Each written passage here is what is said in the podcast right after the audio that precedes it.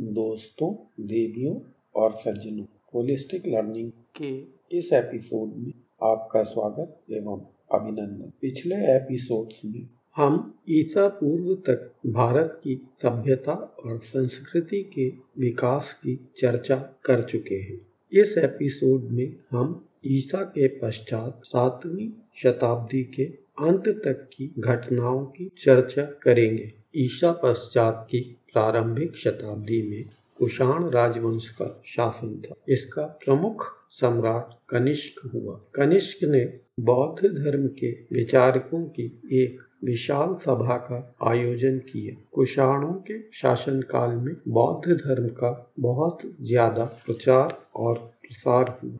दक्षिण और पश्चिमी भारत के अलावा यह श्रीलंका और दक्षिण पूर्वी देशों तक भी इसका प्रसार हुआ। तीसरी शताब्दी के मध्य में श्रीगुप्त नाम के शासक ने गुप्त वंश की स्थापना करी। यह राजवंश लगभग 300 साल तक शासन में रहा। गुप्त वंश का शासन का भारत में स्वर्ण युग के नाम से जाना जाता है। चंद्रगुप्त प्रथम समुद्रगुप्त और चंद्रगुप्त द्वितीय, इसके प्रमुख शासक हुए।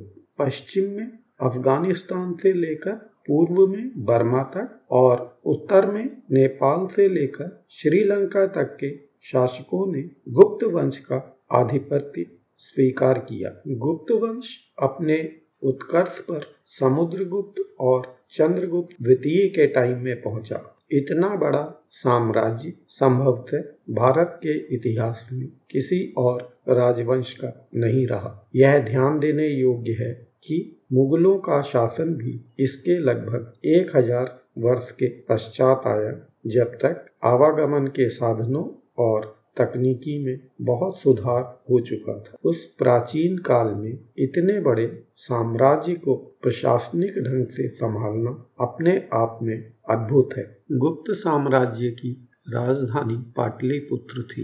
इस काल में भारत एक महत्वपूर्ण व्यापार केंद्र के रूप में भी विकसित हुआ। राजनीतिक प्रशासन हो अथवा ज्ञान विज्ञान के क्षेत्र, इन सभी में भारत ने नई ऊंचाइयाँ छुई। संस्कृत के विख्यात कवि एवं नाटककार कालिदास ने इसी कालखंड में अपनी रचनाओं का निर्माण करा। इस कालखंड की मुख्य उपलब्धियों की चर्चा तो हम अगले एपिसोड में करेंगे। छठी शताब्दी के उत्तरार्ध तक गुप्त साम्राज्य का पतन हो गया। इसके दो मुख्य कारण थे।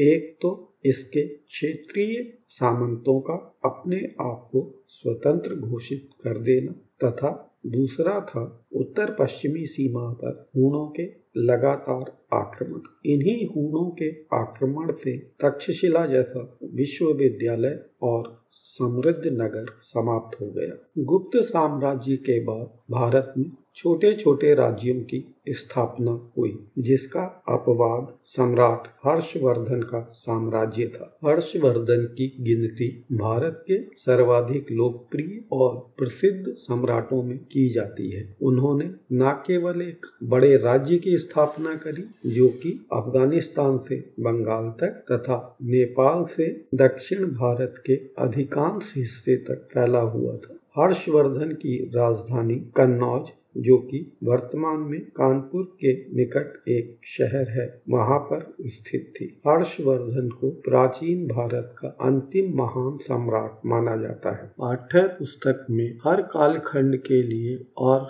हर क्षेत्र के लिए बार बार राज्यों की शासन व्यवस्था और आर्थिक व्यवस्था पर चर्चा करी गई है। पर साधारण सी समझने की बात सिर्फ़ इतनी है कि प्राचीन काल से आधुनिक काल तक कृषि और व्यापार पर कर ही राज्यों और साम्राज्यों की आय का मुख्य स्रोत रहे हैं। जैसे जैसे राज्य और साम्राज्य विस्तृत होते गए वैसे वैसे नए शिल्प या नए व्यवसायों की भी शुरुआत हुई। इन व्यवसायों पर भी विभिन्न तरीकों से कर लगाया जाता था, जिसकी चर्चा अर्थशास्त्र में भी विस्तृत रूप से करी गई है। इन टैक्सों या करों को वसूल करने के लिए हर शासक ने थोड़ी बहुत अलग तरीके से सही परंतु परंतु एक तरह की प्रशासनिक व्यवस्था बनाई, जिनके नाम, समय और स्थान के साथ अलग अलग हो सकते हैं। परंतु उनको बार बार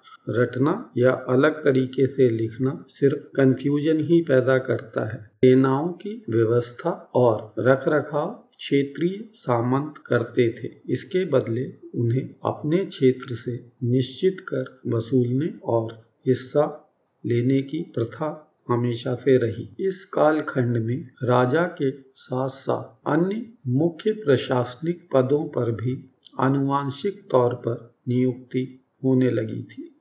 किसी व्यक्ति को उसकी क्षमता तथा राजा की विश्वास पात्रता के आधार पर कई क्षेत्रों का या कई विभागों का अधिकारी भी बनाया जा सकता था। हरिसेन जिसने की समुद्रगुप्त की प्रशस्ति भी लिखी थी, वह एक कुमार अमात्य या इम्पोर्टेंट मिनिस्टर भी था। साथ ही वह संधि विग्रहिका, यानी कि युद्ध और संधि का भी अधिकार रखता था। स्थानीय प्रशासन में उस क्षेत्र के प्रभावशाली व्यक्तियों से भी विचार विमर्श किया जाता था। इस कालखंड में वैदिक और बौद्ध दोनों संस्कृतियाँ अपने उच्चतम शिखर तक पहुँची। किसी भी शासक ने इन धार्मिक संस्कृतियों के क्षेत्र में कोई भेदभाव नहीं दिखाया। ऐसा माना जाता है कि गुप्त सम्राट वैदिक संस्कृति को मानने वाले थे। परंतु नालंदा यूनिवर्सिटी, जो कि बौद्ध शिक्षा का महानतम केंद्र बना, उन्हीं के शासन काल में स्थापित करी गई थी। फाहियान नामक चीनी यात्री बौद्ध धर्म की शिक्षा के लिए गुप्त काल में ही भारत आया था। पाठ्य पुस्तक के इतिहास लेखकों को प्राचीन काल के आम आदमी के जीवन से कुछ अधिक ही लगाव है जिस इसके लिए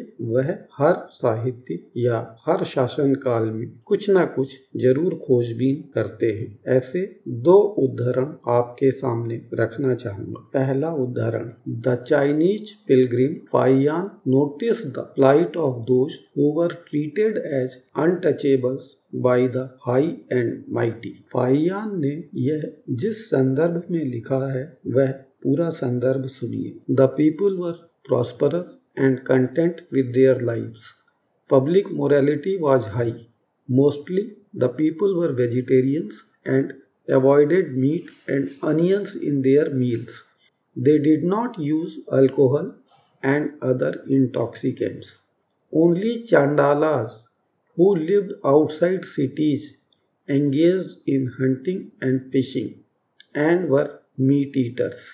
पायान पाटलिपुत्र में बहुत समय तक रहता था। उसने पाटलिपुत्र में एक विशाल और भव्य बौद्ध उत्सव का वर्णन करा है। बौद्ध और जैन संस्कृति का प्रभाव उस समय चरम पर था, जिसका मुख्य संदेश अहिंसा था। अतः मीट ईटर अगर शहर के बाहरी हिस्सों में रहते थे तो उस पर कोई बहुत आश्चर्य की बात नहीं है। आखिर dogs and Indians not allowed की तख्ती तो अभी बीसवीं शताब्दी तक भारत में लगाई जाती थी। उसके बारे में यह इतिहासकार क्या कहेंगे? दूसरा उदाहरण We can catch an occasional glimpse of the life of ordinary people from plays and other accounts. Let us look at some of these. Kalidas is known for his plays depicting life in the king's court. Repeat, depicting life in the king's court. An interesting feature about these plays is that the king and most Brahmins are shown as speaking Sanskrit, while women and men other than the king and Brahmins use Prakrit. His most famous play, Abhigyan Sakuntalam, is the story of the love between a king named Dushyant and a young woman named Shakuntala. We find an interesting description of the plight of a poor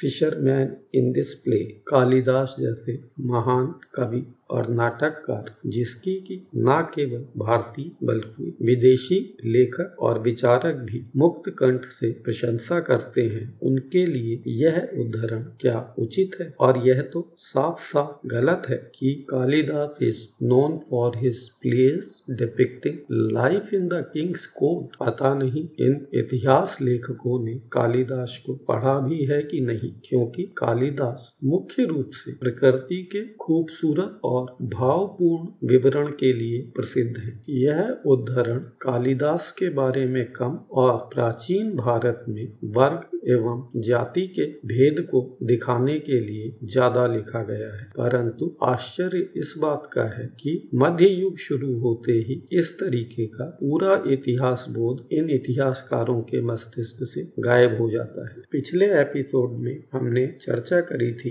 कि दक्षिण भारत में संगम साहित्य की रचना ईसा पूर्व की शताब्दियों में शुरू हो गई थी। अशोक के समय के संगम साहित्य में दक्षिण भारत में तीन राजवंशों का उल्लेख करा गया है, चोर, चेर और पांड्या। संगम साहित्य की रचना ईसा पूर्व लगभग छठी शताब्दी से लेकर ईसा पश्चात तीसरी शताब्दी तक करी गई और इस बीच दक्षिण भारत का इतिहास इन्हीं तीन राजवंशों के आपस में युद्ध और उत्थान और पतन का इतिहास रहा है। तीसरी शताब्दी के आसपास इन तीनों राजवंशों का पतन हो गया तथा एक नए राजवंश कालाभ्र राजवंश की स्थापना हुई, जिसने लगभग 300 वर्षों तक दक्षिण भारत के अधिकांश क्षेत्र पर शासन किया। छठी शताब्दी में कालाभ्र राजवंश का पतन हो गया तथा इन तीनों राजवंशों का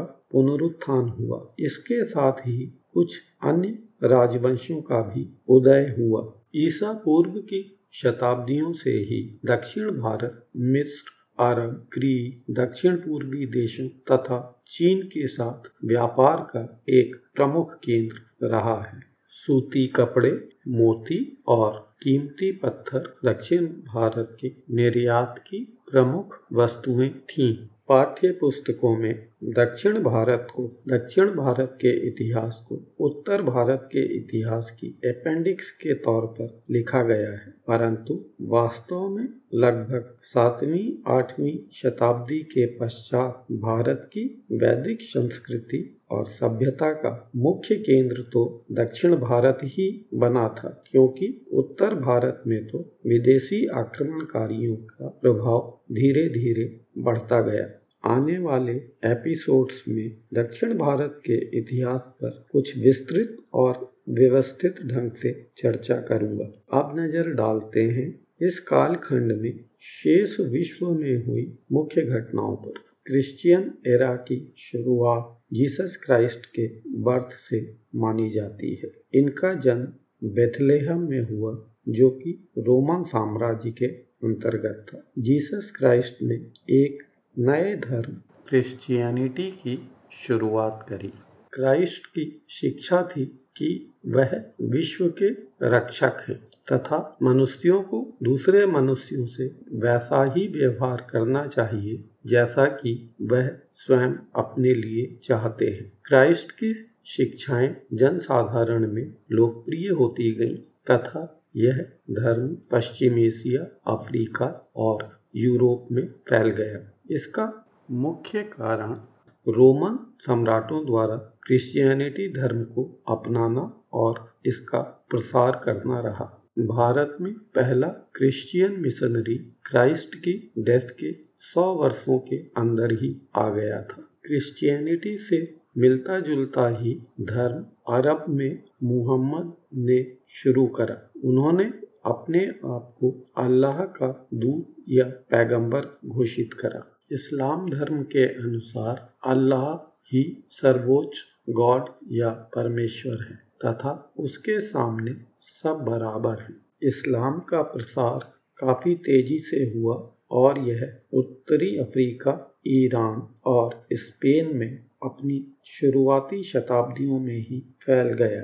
अरब देशों से भारत के दक्षिणी क्षेत्र के प्राचीन काल से ही व्यापारिक संबंध थे तथा अरब देशों से होते हुए ही भारत का व्यापार मेडिटेरेनियन देशों तक होता था। भारत में यह धर्म दक्षिणी क्षेत्र में अरब व्यापारियों के द्वारा आया तथा उत्तर पश्चिमी क्षेत्र में सिंध प्रांत में अरबों ने अपना शासन स्थापित कर लिया था। एक बात ध्यान देने योग्य है कि इन धर्मों की शुरुआत ही मनुष्यों को दो भागों में विभाजित करने से होती है बिलीवर्स एंड नॉन बिलीवर्स यानी उस पर्टिकुलर गॉड या अल्लाह में विश्वास रखने वाले और ना रखने वाले। हेवन या जन्नत सिर्फ़ विश्वास रखने वाले लोगों के लिए है। गॉड या अल्लाह की सारी कृपा और मेहरबानियाँ भी सिर्फ़ विश्वास रखने वालों के लिए हैं। नॉन बिलीवर्स या काफिरों को तथा उनके भगवानों को हीन और झूठा समझा जाता है तथा उनको नष्ट करना, उनको गुलाम बनाना और उनका अपमान करना भी धार्मिक कृत्यों की श्रेणी में आ जाते हैं, जिसके कारण ये धर्म भविष्य में अनेक युद्धों और अनावश्यक हिंसा के कारण बने। पाठ्य पुस्तकों में तथा अन्य ऐतिहासिक लेखों में भी इस कालखंड में हिंदू धर्म या हिंदुइज्म शब्द का प्रयोग करा गया है, जो कि मेरे विचार से गलत है। क्योंकि ना तो तब तक हिंदू शब्द था, न हिंदू धर्म कोई शब्द था। मैं उस समय की सभ्यता और संस्कृति के लिए भारतीय सभ्यता या वैदिक सभ्यता और संस्कृति शब्द का प्रयोग करता हूँ, जिसके लिए सनातन धर्म शब्द ज़्यादा उचित है।